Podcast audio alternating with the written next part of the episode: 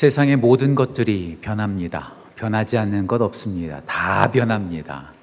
제가 20년 전에 미국에 왔는데요. 그때 마트에 가면 항상 비디오 대여점이 있었습니다.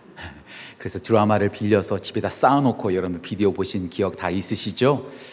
글쎄요, 제가 잘 몰라서 그런지 모르고 제가 마트를 잘 안 나가서 그런지 모르겠지만 요즘 제가 마트에서 비디오 대여점 본 적 없습니다. 요즘 여러분들 비디오 드라마 어, 비디오 테이프 빌려서 보는 적 거의 없으실 거예요. 다 달라졌다는 거죠. 요즘 거리에 나가면 레코드점 없습니다. 음악 들을 때 우리가 레코드 사용하지 않습니다. 그냥 어, 파일을 통해서 듣게 되지요. 요즘 사진기 들고 다니는 분 거의 없습니다. 스마트폰으로 다 찍죠. 그래서 코닥이라는 회사가 파산했다는 얘기를 제가 들은 적이 있거든요. 세상 모든 것이 다 변합니다. 기술이 발전하고 과학이 발전하면서 그냥 그냥 그렇게 살아가지 않습니다. 모든 것이 변합니다. 심지어는요, 우리의 생활 방식도 다 바뀌고요. 패션도 바뀌고요. 우리의 말도 바뀌더라고요. 요즘 여러분들 젊은 사람들 쓰는 말 어떤 말인지 다 알아들으세요? 예. 혹시 여러분들 꾸꾸꾸 들어보셨어요? 예, 꾸안꾸 들어보셨습니까? 예, 꾸안꾸가 꿈인 듯 안 꿈인 듯 아주 고상한 모습을 꾸안꾸라고 하고요. 꾸꾸꾸 예, 꾸며도 꾸질꾸질. 젊은 사람이 그런 말 한대요. 우리 못 알아들어요, 못 알아들어요. 오케이, 저게 무슨 말인가, 뭐 비둘기가 우나, 뭐 이렇게 생각하잖아요. 세상 모든 게 다 변하고 있어요. 그런데요, 또 우리가 참 서, 서럽고 안타까운 것은 사람도 변한다는 거죠. 그렇게 과거에 나랑 가까웠는데 죽고 못 산 사이가 되었는데 변해버려서 이제는 대면대면하고 너무나 싫어하고 또 원수처럼 지내는 경우가 참 많잖아요. 참 우리가 서럽고 때로는 서글프기까지 합니다. 사람이 변하고 있습니다.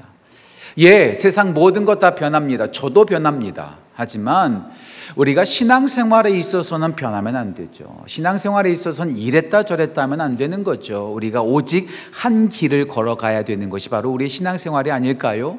우리 주님께서는요, 머뭇머뭇거리고 기웃기웃거리고 이랬다 저랬다 하는 신앙에 대해서 상당히 경고하십니다. 제가 늘 자주 말씀드리죠. 열왕기상 18장에서 엘리야 선지자가 이스라엘 백성들을 향해서 바알이 하나님이냐 여호와가 하나님이냐 두 사이에서 머뭇머뭇거리지 말고 하나를 결정하라 이렇게 말씀하고 있죠. 요한계시록 3장에 보면 라우디게아 교회를 통해 향해서 우리 예수님께서 말씀하십니다.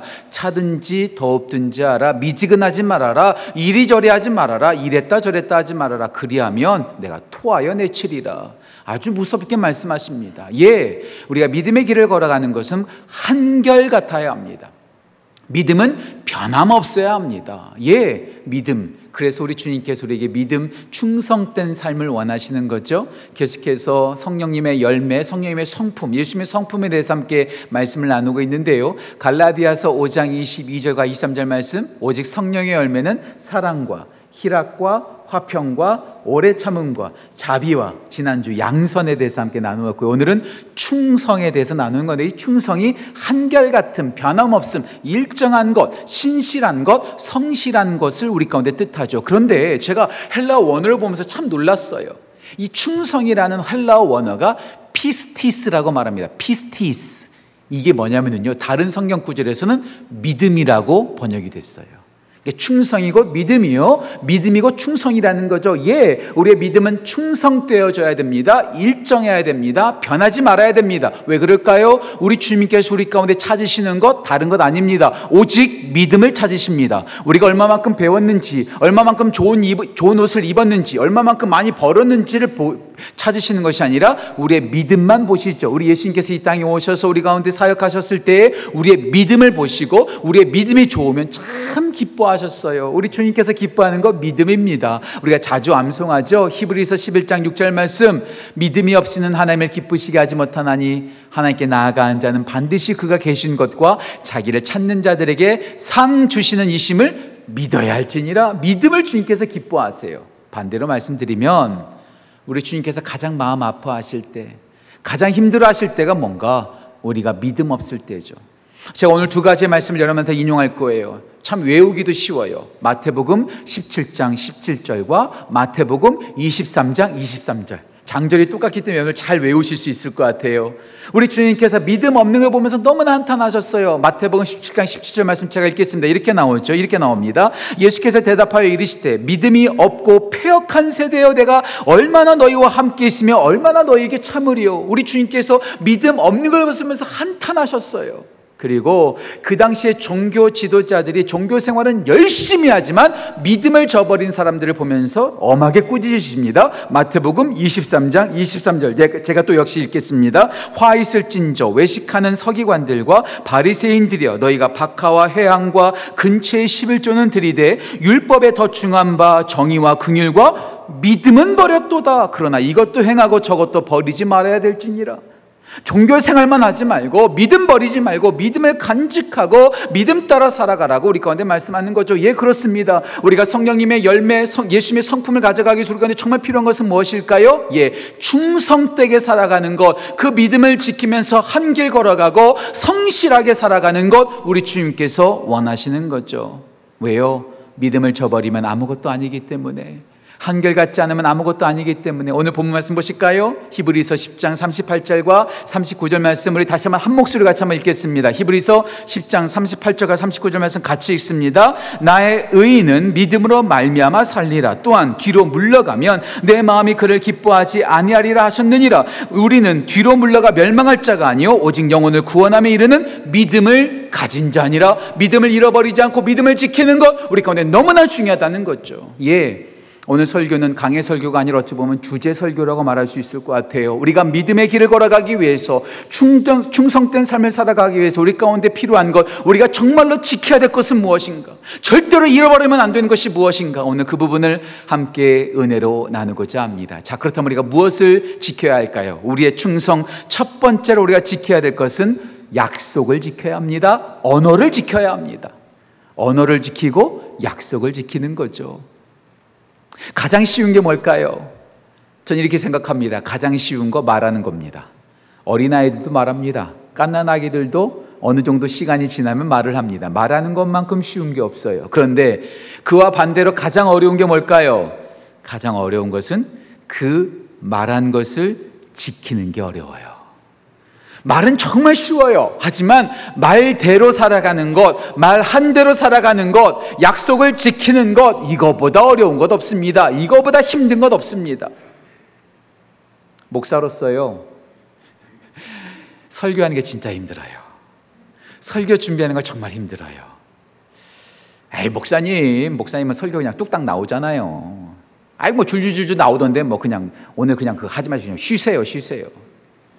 설교 뚝딱 안 나와요. 설교 줄줄줄줄 안 나와요. 일주일 내내 준비합니다. 그 준비하는 과정이 얼마나 힘든지 몰라요. 설교 준비도 어려운데 또 설교하는 것은 더 어려워요. 오늘은 더 떨리는 것 같아요. 어젯밤에 밤잠을 못 잤어요. 지금도 올라오는데 떨려요. 떨려요. 늘 떨려요. 여러분들한테 꼭 시험 받는 것 같고 하나님 앞에 꼭 테스트 받는 것 같아요. 매주 논문을 발표하는 것 같아요. 또 좋은 좋은 눈초리와 좋은 마음으로 받으시나요? 그렇지 않은 분들도 있잖아요. 그러니까 항상 두렵고 떨리는 거예요. 준비도 어렵고 하는 것도 어려워요. 그런데요, 설교 준비하는 것과 설교하는 것보다도 더 어려운 게 있어요. 제가 늘 말씀드리죠. 설교 한 대로 살아가는 게 정말 어려워요. 누구든 설교할 수 있어요. 누가 설교 못 하겠습니까? 다 하면 하는 거죠. 준비하면 할 수 있죠. 하지만 그 설교 한 대로 살아가는 것이 진짜 어렵습니다. 최근에 계속해서 성령님의 열매, 예수님의 성품에 대해 설교를 나누고 있는데요. 왜 그럴까요? 제가 설교한 날 보면은요, 그 다음 주부터요, 그 설교한 내용에 대한 테스트 어려움이 자꾸 생겨요.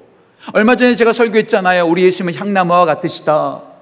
흉기를 향기로 바꾸셨다. 자, 그래서 뭐라고 말했죠? 누가 욕하면 복하고 복을 주고, 누가 나를 상처를 주면 나는 그에게 축복해 주고, 위로해 주고, 사랑해 주라고 이렇게 제가 설교했잖아요. 바로 그 다음 날, 제 아이들과 함께 식당에 갔는데, 얼마나 종업원이 무례한지요. 진짜 저 화가 나더라고요. 화가 나더라고요. 어저께 설교했으니까 참기는 참는다. 근데 축복은 못 하겠더라고요. 설교는 그렇게 해놓고 정작 축복하지 못하고 그냥 그러고 나와버렸어요. 또 제가 이런 설교도 했죠. 다른 사람들의 상, 상황에 민감하게 반응하라고. 그러면서 병원 지나갈 때마다 기도하고 앰뷸런스 볼 때마다 제가 그 사람 그 안에 있는 사람들을 위해서 기도한다고 말씀드렸죠. 또 그 다음 날이에요. 또 그 다음 날. 제가 애난데일에 약속이 있어서 가는데 제가 주선한 모임이었거든요. 그런데 66번 정도 가는데 거기서 갑자기 교통사고가 바로 앞에서 난 거예요. 완전 주차장이 돼 버렸어요. 얼마나 짜증이 나든지요. 바로 어저께는 기도하라고 말해 놓고서. 야, 내가 정말 한심한 목사구나, 한심한 목사구나. 설교 준비하는 것도 어렵고 설교하는 것도 어렵지만 진짜 어려운 것이 설교 한 대로 살아가는 것이요. 진짜 좋은 목사 저한테 말하겠습니다. 저 자신에게 말하겠습니다. 진짜 좋은 목사 어떤 목사? 설교 잘하는 목사가 아니라 성경적인 목 설교를 하고 수려한 설교를 하는 게 진짜 좋은 목사가 아니요. 설교 한 대로 살아가려고 몸부림치는 목사가 진짜 좋은 목사요. 진짜 좋은 그리스도인이 어떤 그리스도인일까요? 말 잘하고 멋진 말하고 멋지게 기도하는 사람이 아니라 그 기도한 대로 살아가는 살아가는 것, 말씀 들은 대로 살아가는 사람이 진짜 좋은 그리스도인이요. 누구나 말해요. 사기꾼 진짜 말 잘합니다. 그런데 사기꾼이 왜 사기꾼이죠? 약속을 안 지켜요. 말을 안 지켜요. 그가 내뱉은 말에 대해서 책임지지 않아요. 그러니까 사기꾼이죠. 오늘 사기꾼 목사가 얼마나 많습니까? 사기꾼 그리스도인들이 얼마나 많이 있습니까? 말은 잘해요. 우리 그리스도인들 입은 잘 살아 있어요. 목사들 입은 잘 살아 있어요. 하지만 삶은 전혀 거기에 따라오지 않습니다. 우리 예수님께서 분명히 말씀하십니다. 우리가 말한 것을 따라서 평가하지 않으시고 우리가 어떻게 살고 어떻게 행동했느냐로 우리를 평가하십니다. 말씀 보실까요? 마태복음 7장 21절 말씀 우리 모두가 잘 아는 말씀이죠. 나더러 주여 주여 하는 자마다 천국에 들어갈 것이 아니요 내 아버지의 뜻대로 행하는 자라야 천국에 들어가리라. 말 잘하는 사람이 들어가는 것이 아니라 설교 잘하는 목사가 천국 들어가는 것이 아니라 설교한 대로 살아가고 그 말씀대로 실천하는 사람 그 사람이 천국에 들어갈 것이다. 우리 주님께서 말씀하셨어요. 그런데 우리는 말은 잘해요. 하지만 그 말을 지키진 않아요. 약속을 지키지 않아요. 마음에도 없는 말을 잘합니다. 우리 예수님께서 한 번 더 말씀하시죠. 마태복음 5장 33절, 34절, 35절 말씀을 제가 유진 피러슨 목사님께서 더 메시지 성경에서 번역한 그 내용을 제가 여러분한테 읽어드릴게요. 잘 들어보세요. 마태복음 5장 33절 말씀 메시지 성경 버전입니다. 제가 읽겠습니다. 마음에 없는 말은 아예 하지 말아라. 이 권고는 우리 전통에 깊숙이 박혀 있다. 기도해 주겠다 말하고는 기도하지 않거나 마음에도 없으면서 하나님께서 함께 하시기를 빈다고 하면서 경건한 말로 연막을 치면 상황은 더 악화될 뿐이다. 교회 안에서 말은 잘해요. 축복합니다. 아우, 집사님, 집사님 위해서 기도해 드릴게요. 진짜 기도하십니까? 진짜 마음 다하여 축복하고 계속해서 축복하십니까? 목사들이 가장 많이 하는 거짓말이 뭔지 여러분들 말씀드렸죠? 캐리 뉴호프라고 하는 목사님께서 칼럼에서 말했어요. 목사들이 가장 많이 하는 거짓말. I will pray for you. 당신을 위해서 기도해 드릴게요. 그렇게 말만 하고 기도하지 않아요. 제가 오죽했으면 제 사무실에다 와이프한테 큰 거 달아놓고 거기다 이름 써놓겠어요. 잃어버리지 않으려고. 잊어버리지 않으려고. 기도 공수표 나리지 않으려고. 얼마나 애를 쓰는지 몰라요. 그래도 까먹으니까요. 그 약속한 다음에 바로 기도해요. 거짓말? 우리가 얼마나 많이 합니까? 하지만 우리의 모든 것을 결정하는 것은 우리의 말이 아니라 우리의 행동이라는 것. 멋진 말로 사랑 고백하지만 사랑하지 않으면 그것이 아무런 소용없죠. 그래서 요한일서 3장 18절에 말씀하고 있잖아요. 형제들아, 말과 혀로만 사랑하지 말고 오직 행함과 진실함으로 알아. 믿음도 마찬가지예요. 말하는 것보다 더 중요한 것은 지키는 것이죠. 그래서 야고보서 2장 17절 말씀을 꼭 기억하셔야 돼, 꼭 기억하셔야 돼요. 행함이 없는 믿음은 그 자체가 죽은 것이다. 믿음은 지키는 것이고 믿음은 신실한 것이고 진실한 것일진데 지키지 않은 것이 바로 거짓 아니겠습니까? 우리가 말을 안 지켜요. 헌신을 지키지 않아요. 고백을 지키지 않아요. 약속을 지키지 않아요. 진실되지 않고 거짓된 믿음이 있죠. 잘못된 믿음이 있죠. 저를 포함하여 우리 모두가 주님의 말씀을 들은 대로 행동하기를 소원합니다. 주님의 말씀을 읽은 대로 실천하기를 소원합니다. 그리고 내가 기도한 것처럼 오늘 우리가 찬양했잖아요. 이것이 나의 간증이요. 이것이 나의 찬송일세. 나 사는 동안 끊임없이 구주를 찬송하리로다 고백은 했다면 우리가 죽는 그 순간까지 주님을 찬양하는 것 그 약속 지켜야죠. 우리가 노래하듯이 우리가 얘기하듯이 그것을 지키며 살아가는 믿음의 사람 되기를 간절히 소원합니다. 그래서 제가 너무나 좋아하는 찬양이 있어요. 여러분들 다 아시죠? 꿈이 있는 자유에 한웅재 목사님께서 소원이라는 노래에서 이렇게 고백하시잖아요. 제가 읽어드릴게요. 이렇게 말합니다. 내가 얘기하듯이 살기를 바랍니다. 그리고 우리는 그렇게 죽기 원합니다. 삶의 한 절이라도 그분을 닮기 원합니다. 한번 같이 한번 읽어볼까요? 우리 영상 보시고 저의 고백입니다. 저의 소원입니다. 저의 소망입니다. 라는 마음을 가지고 우리가 또박또박 읽었으면 좋겠어요. 같이 읽겠습니다. 내가 얘기하듯이 살기를 바랍니다. 그리고 우리는 그렇게 죽기 원합니다. 삶의 한 절이라도 그분을 담기 원합니다. 아멘. 예. 우리가 얘기한 대로, 우리가 노래한 대로, 우리가 기도한 대로, 또 우리가 말씀 들은 대로 그 언어를 지키면서 그 약속을 지키면서 신실한 믿음의 삶, 한결같은 삶 살아가는 우리 모든 지구촌 가족 되시기를 주님의 이름으로 축복합니다. 언어를, 약속을 지켜야 합니다.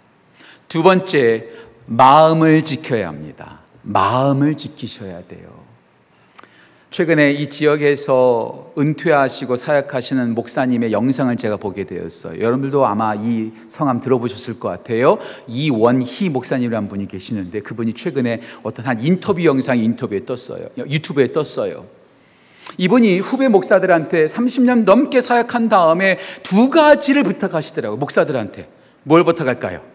설교 잘하십시오. 말씀 읽으십시오. 기도 열심히 하십시오. 죽도록 충성하십시오. 이런 말 하실 줄 알았는데 두 가지를 부탁하셨어요. 첫 번째, 시간 약속 잘 지키기. 두 번째, 거짓말하지 않기. 거짓말하지 않기. 거짓말 정말 쉬워요. 거짓말 세미나 듣지 않아도 얼마나 능수능란하게 하는지 몰라요. 거짓말이 습관인 사람도 있어요. 거짓말 정말 쉬울까요? 이원희 목사님 말씀하시더라고요. 거짓말이 쉬울지는 모르지만 그 대가는 쉽지 않다는 거예요. 얼마나 성경에서 거짓말에 대해서 무섭게 경고하는지 몰라요. 정말 무섭게 경고해요. 게하시가 엘리사에게 거짓말했더니 바로 나병에 걸렸어요. 아나니와 삽비라가 베드로 앞에서 거짓말했더니 바로 즉사했어요. 아이 목사님, 저는 거짓말했는데 나병도 안 걸렸고요. 전 죽지도 않았는데요. 이원희 목사님이 한 번 더 말씀하시더라고요. 요한계시록 21장 8절 말씀 다시 말씀드릴게요. 요한계시록 21장 8절 말씀에 거짓말하는 자는 불과 유황으로 타는 못에 들어간다. 거짓말이 가볍다고요? 거짓말 괜찮다고요? 거짓말 누구나 다 한다고요? 아니요. 거짓말이 모든 죄악의 시작이요. 모든 무너짐의 시작입니다. 우리가 거짓말하면 우린 사탄의 자식입니다. 왜요? 요한복음 8장에 예수께서 말씀하셨거든요. 사탄이 거짓의 압이다. 거짓말하면 우리는 사탄의 자식 되는 거예요. 거짓말 가벼운 거 아닙니다. 거짓말 쉬운 것 아닙니다. 그러면서 이원희 목사님께서 또 이렇게 말씀하시더라고요. 거짓말하면 누가 아는가? 거짓말하면 누가 아는가? 세 부류가 한답니다. 잘 기억하세요. 거짓말하면 첫 번째 하나님이 아세요. 하나님이 아세요. 두 번째 거짓말하면 시간 지나면 사람들도 알게 된답니다. 거짓말 다 우리 젊은이들이 이런 말 하죠. 뽀록 난다고. 다 뽀록 나요. 시간 지나면 뽀록 나요. 다 드러나요. 하나님이 아시고요. 그 다음에 시간 지나면 사람들도 알아요. 그런데요, 제가 충격받은 건 세 번째입니다. 거짓말하면 누가 알까? 자신이 한다는 거예요. 거짓말하는 순간에 자기 자신이 한다는 거예요. 그러면서 그 목사님께서 우리 젊은 목사들한테 이렇게 말하더라고요. 자기 앞에서, 자기 자신 앞에서 정직하십시오.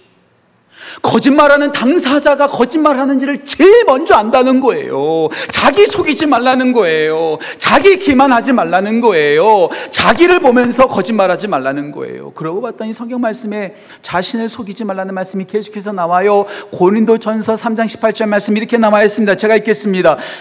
아무도 자신을 속이지 말아라. 갈라디아서 6장 7절 말씀도 보실까 이렇게 나옵니다. 스스로 속이지 말라 하나님은 업신여김을 받지 아니하시나니 사람이 무엇으로 심든지 그대로 거두리라 자기 속이지 말라 자기에게 거짓말하지 말아라 자기 마음을 거짓말에 잘못된 것에 불신에 허용하지 말라는 거예요. 마음 지키라는 거예요. 자기 마음이 무너지면 믿음도 무너지는 거죠. 제가 너무나 좋아하는 말씀인데요. 같이 읽었으면 좋겠어요. 잠언 4장 23절 말씀 우리가 반드시 지켜야 될 것. 한번 다시 한번 같이 한번 읽어볼까요? 같이 읽겠습니다. 모든 지킬 만한 것 중에 더욱 내 마음을 지키라. 이 생명의 근원이 이에서 남이니라. 마음부터 지켜야 된다는 거예요. 마음이 무너지면 우리의 충성도 무너집니다. 마음이 무너지면 우리의 믿음도 무너집니다. 마음이 무너지면 우리의 성실도 무너집니다. 마음이 무너지면 우리의 한결같음도 무너집니다. 마음을 지키셔야 돼요. 세 가지를 강조할게요. 첫 번째, 시선의 마음을 빼앗기지 마십시오. 시선의 마음을 빼앗기지 마세요. 우리 가운데 이런 사람들이 있어요. 저를 포함해서 제가 더 제일 그런 것 같아요. 누가 보면 신실해요. 하지만 누가 안 보면 대충대충해요. 누가 나를 보고 있을 때 내가 내가 아니요. 진짜 나는, 진짜 저의 모습은 아무도 보는 사람 없을 때 제가 진짜입니다. 충성된 사람, 신실한 사람, 믿음의 사람은 사람들이 보든지 보지 않든지 항상 신실하고 변함없다는 거예요. 사람이 보면 순종하는 척하고, 사람이 안 보면 순종하지 않고, 사람이 보고 있으면 거룩하게 살아가고, 사람이 보고 있지 않으면 죄를 짓고, 사탄은 자꾸 우리 가운데 속삭이는 거예요. 아무도 몰라, 아무도 몰라. 아무도 안 들어, 아무도 안 들어. 아무도 안 보고 있어. 아니요. 아무도 보고 있지 않지만 하나님은 보고 계시고요. 아무도 듣지 않지만 하나님은 듣고 계시고요. 아무도 모르지만 하나님은 알고 계십니다. 진짜 충성은 뭘까요? 사람이 볼 때만 충성되는 것이 아니라 시선의 마음을 빼앗기지 않고 누가 보든지 보지 않든지 하나님이 나 보고 계심을 믿고 신실하게 걸어가는 것 이것이 바로 충성이요. 그 대표적인 사람이 누굴까요? 바로 요셉이죠. 창세기 39장에서 보디발의 아내가 정말로 집요하게 유혹하잖아요. 마지막에 이렇게까지 유혹하잖아요. 모든 사람 다 내보내고 완전 범죄를 꿈꾸잖아요. 그런 요셉이 보디바렌에게 뭐라고 말합니까? 내가 어찌 하나님 앞에 득지하리요? 사람은 안 본다 할지라도 당신의 남편 보디발은 모른다 할지라도 하나님은 알고 계시지 않소. 하나님은 알고 계시지 않소. 시선에 마음 빼앗기지 말고 네가 보든지 보지 않든지 아니요. 안 볼 때 더욱더 충성된 삶을 살아가는 것. 그래서 골로새서 3장 23절 말씀 우리 같이 한번 읽어볼까요? 골로새서 3장 23절 말씀 같이 읽겠습니다. 무슨 일을 하든지 마음을 다하여 죽게 하듯 하고 사람에게 하듯 하지 말아라. 사람 시선 보이면서 쇼하지 말고 주님 언제나 보고 계시는 그 주님께 하듯 하라. 사도 바울이 성령을 통해서 말하는 거죠. 시선에 마음을 빼앗기지 마세요. 두 번째, 크기의 마음에 빼앗기지 마십시오. 크기의 사이즈. 크기의 마음을 빼앗기지 마세요. 신실하지 못한 사람, 충성되지 못한 사람은요, 큰 것만 잘합니다. 작은 것은 무시하고 하찮게 여깁니다. 그런데요, 우리가 다 뭐에 넘어지죠? 큰 거에 넘어지지 않아요. 작은 것 때문에 넘어져요. 작은 돌뿌리에 넘어져요. 제가 여러분들 귀에 달토록 얘기하는 말 있잖아요. 작은 구멍 하나가 큰 배를 침몰시키듯이 작은 죄 하나가 한 사람의 인생을 파멸시킨다고요. 작은 죄가 그렇게 무서운 거예요. 작은 실수가 엄청난 피해를 입히기도 합니다. 제가 늘 말씀드리잖아요. 죄는 사이즈가 없다고. 큰 바위 덩어리도 물에 던지면 가라앉고요. 작은 모래 알갱이도 물에 던지면 가라앉듯이 큰 죄, 작은 죄 없어요. 근데 우리는요, 큰 죄만 조심하고 작은 죄는요, 그냥 꼼냥꼼냥 지워요. 그 작은 죄 꼼냥꼼냥 짓는 것이 우리를 갉아먹고 우리를 완전히 무너뜨립니다. 진짜 신실한 사람은 어떤 사람일까요? 큰 일에만 충성되고 큰 일만 열심히 하는 게 충성된 사람이 아니요. 작은 일에도 세심하게 섬기는 사람, 그 사람이 진짜 충성된 사람입니다. 그래서 우리 예수님께서 말씀하셨죠. 이 말씀도 우리가 한 목소리 읽어봤으면 좋겠어요. 너무나 중요한 말씀이기 때문에 누가복음 16장 10절 말씀 진짜 중요한 말씀이니까 같이 한번 읽겠습니다. 같이 읽습니다. 지극히 작은 것에 충성된 자는 큰 것에도 충성하고 지극히 작은 것에 불의한 자는 큰 것에도 불의하니라. 목사님 이렇게 작은 일 시켜요? 교회에서 이렇게 작은 일 시켜 저 무시한 거 아니에요? 작은 것에 충성되지 않으면은요. 큰 것도 제대로 못해요. 작은 것에 우리가 소홀히 여기고 불의하면은요, 큰 것에도 불의한 거예요. 작은 일을 어떻게 대하느냐? 작은 사람에게 어떻게 사랑으로 친절하게 대하느냐? 그래서 여러분 이런 말 있잖아요. 웨이터 법칙. 식당에서 일하는 종업원에게 함부로 대하는 사람은요, 그 인품 자체가요, 볼 것 없다는 거예요. 하지만, 웨이터, 노숙자, 어린 아이들을 소중하게, 작은 사람들을 소중하게 배려하는 것, 그 사람이 마음이 넓다는 거예요. 우리 예수님은요, 어린 아이들 내 곁에 오지 말라고 하지 않으시고, 품에 안으시고, 안수해 주셨잖아요. 크기에 여러분들의 마음을 빼앗기지 마십시오. 크던, 작든, 아니요, 오히려 작아도 충성되게 마음 다하여 섬기는 사람이 진짜 충성된 사람이라는 사실. 이 사실을 꼭 기억하시기를 바랍니다. 시선의 마음을 빼앗기지 마십시오. 크기의 마음을 빼앗기지 마십시오. 마지막 세 번째 하나만 더 강조할게요. 상식에 흔들리지 마십시오. 상식에 흔들리지 마십시오. 하나님께서 말씀하시잖아요. 하나님께서 요청하시잖아요. 아, 이렇게 말할게요. 교회에서 뭔가 부탁하잖아요. 목사가 뭐 하나 부탁하잖아요? 그러면 우리는요, 항상 계산하기 들어가, 계산이 들어갑니다. 가능한지, 불가능한지.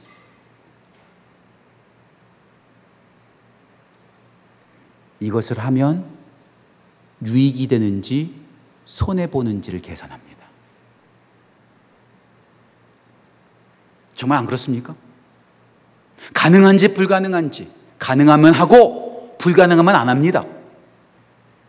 이익이 되면, 유익이 되면 칭찬받으면 하고, 손해보고, 시간 버리고, 돈 버리고, 여러 가지 힘들고, 손해본다고 하면 안 합니다.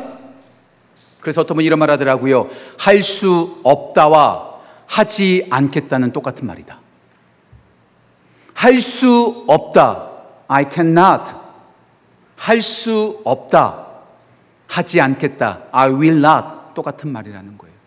계산해서 상식에 맞지 않으면 가능하지 않으면 유익이 되지 않으면 안 하는 경향이 있어요. 성경 속에 나오는 모든 믿음의 사람들이 계산하고 했을까요? 만약에 계산하고 상식을 따랐다면 그들은 정말로 해서는 안 된 일을 너무나 많이 했어요. 노아 방주지면 안 돼요. 아브라함 고향 떠나면 안 돼요. 다윗 골리앗 앞에 나가면 안 돼요. 다 미친 짓이에요. 잘 들으세요. 할 수 있을 때 하는 것은 당연한 겁니다. 진짜는 할 수 없을 때 하는 것이 진짜입니다. 할 수 있을 땐 누구나 다 해요. 하지만 진짜 믿음, 진짜 충성된 것은 상식을 넘어 나보다 훨씬 큰 골리앗 앞에 걸어 나아가고 갈 길을 알지 못하지만 믿음으로 걸어 나아가고 큰 배를 짓는 그 대가를 지불하면서도 주님께서 명령하셨으니 계산하지 않고 하는 것 이것이 바로 진짜 충성여 마음을 다스리는 것이죠. 저부터가 계산해요. 저부터가 상식 따져요. 아니요. 믿음은 상식이 아닙니다. 계산하는 것 아닙니다. 상황을 초월하여 주님께서 말씀하시면 마땅히 하는 것 이것이 바로 믿음이요. 주님께서 찾으시는 충성이라는 거죠. 시선에 흔들리지 마십시오. 크기에 흔들리지 마십시오. 상식과 계산에 흔들리지 마십시오. 주인께서 말씀하시면 마음을 단단히 부여잡고 그 어떤 일이든지 충성되게 살아가는 사람, 그 사람이 우리 모두가 되기를 간절히 소원합니다. 우리의 말을 지켜야 합니다. 우리의 마음을 지켜야 됩니다. 마지막 세 번째 우리가 지켜야 되는 것 믿음입니다. 믿음을 지켜야 합니다. 정말 믿음을 지켜야 합니다. 우리는요, 쓸데없는 거 간직하지 않습니다. 쓸데없는 거 지키지 않습니다. 가장 중요한 것, 가장 가치 있는 것을 지킵니다. 여러분들, 가장 지키고, 여러분 가장 소중하게 하는 게 뭡니까? 돈이세요? 집이세요? 여러분들 커리어세요? 여러분들 디그리세요? 뭘 가장 소중하게 지키고 있습니까? 어떤 분 이런 말 하더라고요. 목사님, 건강 관리 잘하세요. 건강 잃으면 아무것도 아니에요. 예, 전 건강이 최고라고 생각합니다. 건강 잃으면 돈이 무슨 소용이 있습니까? 죽어가는데 집이 무슨 소용이 있습니까? 지금 병들어 아픈데 큰 집에 무슨 소용이 있습니까? 건강 잃어버리면 아무것도 아니더라고요. 진짜 건강이 중요해요. 그러면 건강하셔야 됩니다. 그런데요, 그 건강도 오래 가지 않아요. 여러분들한테 말하면 여러분 기분 나쁘시니까 저한테 말할게요. 저 죽어요. 저 진짜 죽어요. 영원히 안 살아요. 자, 이번 주에 노화의 종말, 노화의 종말이라는 책을 제가 봤습니다. 노화의 종말. 지금 선진국의 평균 수명이 80세랍니다. 그런데요, 이제 곧 있으면은요, 하버드 대학교 유전학 교수가 말하는 거예요. 이제요, 33년 더 증가된답니다. 100세를 넘어서 113세까지 산대요. 장수하십시오. 다 장수하실 거예요. 예, 많이 양보해서 여러분 200세까지 사신다고 봅시다. 그래도 죽어요, 우리는. 그래도 죽어요. 저 죽어요, 죽어요. 왜요? 하나님께서 정하신 법이거든요. 히브리서 9장 27절 말씀, 사람에게 한 번 죽는 것은 정해진 것이요. 죽어요, 죽어요. 건강도 잃어버려요, 건강도 잃어버려요. 아무리 건강 챙기고, 먹는 거 조심하고, 운동하고 또 운동해도 건강 잃어버려요, 잃어버려요. 그렇다면 진짜로 우리가 지켜야 될 것이 무엇일까요? 진짜로 간직해야 될 것이 무엇일까요? 그 생명, 그 모든 것을 영원하게 하는 믿음이 중요한 것이죠. 믿음 잃어버리면 돈이 무슨 소용이 있습니까? 아니요. 믿음 잃어버리면 건강과 생명도 아무런 소용이 없어요. 근데 그 생명이 어디 있습니까? 예수 안에 있어요. 예수님께서 말씀하셨죠. 요한복음 14장 6절 말씀. 나는 길이요, 진리요, 생명이다. 예수님이 생명이세요. 자, 그렇다면 그 생명이신 예수님을 어떻게 해야 우리가 영원한 생명을 얻죠? 우리가 지난달에 우리가 4월, 3월달에 우리가 암송했죠. 요한복음 11장 25절과 26절 말씀. 나는 부활이요, 생명이니 나를 믿는 자는 죽어도 살겠고 무릇 살아서 나를 믿는 자는 영원히 죽지 아니하리니 이것을 내가 믿느냐? Do you believe this? 이것을 믿느냐? 내가 생명임을 믿느냐? 내가 영원한 생명을 주는 것을 믿느냐? 우리 복음 알고 있잖아요. 요한복음 3장 16절 말씀. 하나님이 세상을 이처럼 사랑하사 독생자를 주셨으니 이는 그를 믿는 자마다 멸망하지 않고 영생을 얻게 하려 하심이라. 믿음 없으면 멸망하는 것이요. 믿음 없으면 우리는 죽는 것이요. 믿음 없으면 아무것도 아닙니다. 우리가 반드시 지켜야 될 것, 돈도 아니요. 건강도 아니요. 그 어떤 것도 아니요. 우리가 끝까지 지켜야 되는 것, 믿음뿐입니다. 목사님, 우리 하나님께서 우리를 절대로 놓지 않겠다고 말씀하셨어요. 예, 저도 잘 모르겠어요. 요한복음 10장 28절 29절 말씀 성도의 견인이라고 하잖아요. 아버지 손의 소리를 빼앗을 자 없다. 우리의 구원은 취소되지 않는다. 예, 맞아요. 우리의 구원은 확실해요. 두려워하지 마세요. 그런데요. 또 성경 곳곳을 보면 구원을 잃어버린 사람들이 등장해요. 여러분 집에 가셔서 꼭 읽어보세요. 히브리서 6장. 히브리서 6장 집에 가서 꼭 읽어보세요. 은사도 경험하고 내세도 경험하고 놀라운 역사도 경험했는데 구원을 잃어버린 사람들이 있다는 거예요. 아니 멀리 갈 필요 없이 디모데 전서 1장에서 사도 바울은 성령을 통해서 말합니다. 믿음에 있어서 파선한 알렉산더 후메네오를 소개합니다. 디모데후서 4장에서는 세상을 사랑하여 떠나간 대마를 말합니다. 아니요, 내 제 주위만 봐도요. 진실하게 예수 믿다가 교회 떠나고 하나님을 부정하는 사람이 얼마나 많은지 몰라요. 얼마나 많은지 몰라요. 우리의 구원은 취소되지 않습니다. 그런데 사도 바울은 또 말합니다. 빌립보서 2장 12절 말씀 두렵고 떨림으로 너희의 구원을 이루라. 사탄이 여러분들의 무엇을 뺏어가려고 노력하겠습니까? 여러분들 돈 뺏어가려고 노력하겠어요? 사탄이 부족해서? 사탄이 가난해서요? 사탄은요, 단 한 가지예요. 우리의 믿음 빼앗아 가려고. 그래서 사도 바울이 말하죠.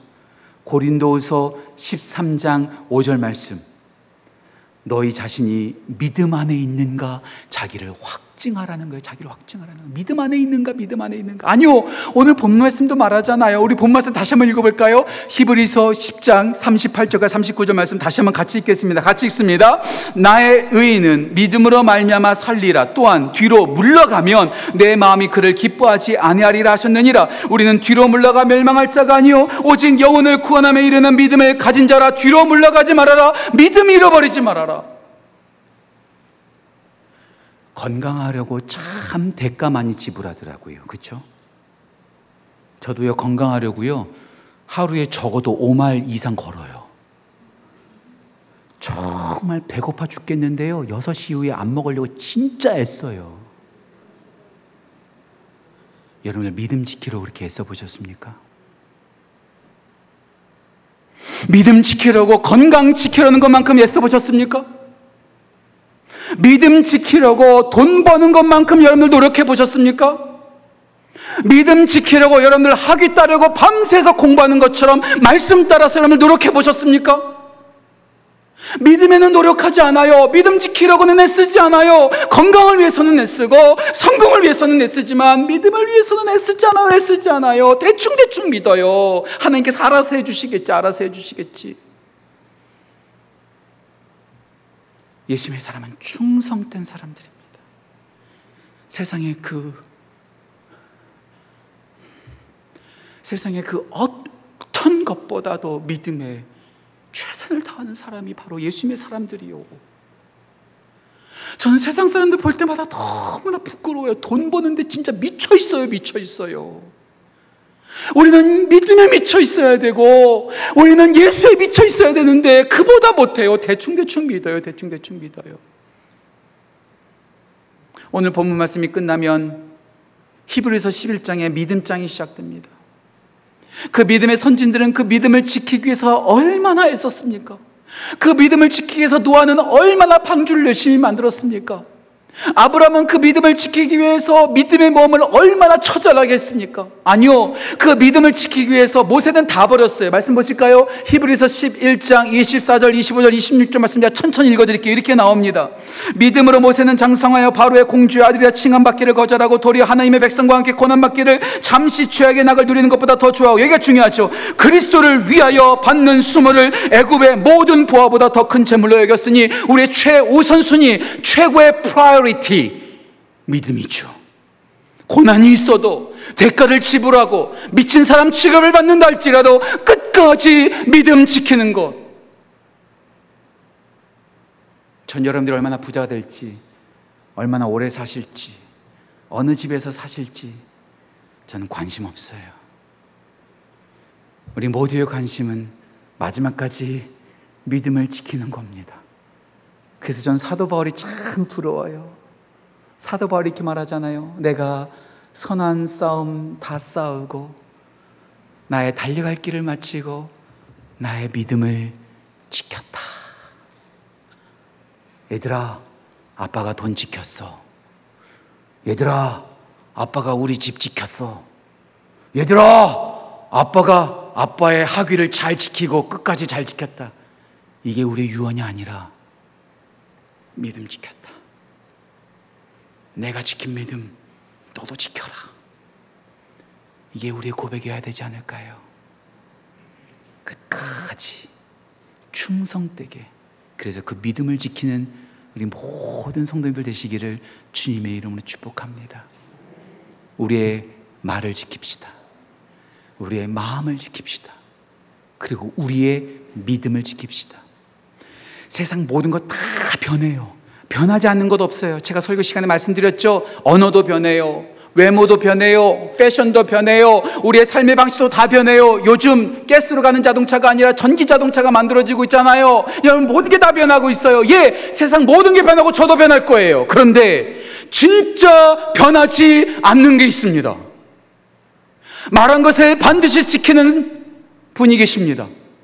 우리의 마음 가운데 여전히 거하시는 분이 계십니다. 그리고 그분께 나오면 절대로 버리지 않고 우리를 구원하시는 변하지 않는 분이 계십니다. 바로 예수 그리스도시죠. 히브리서 13장 8절 말씀 예수 그리스도는 어제나 오늘이나 영원토록 동의하시니라.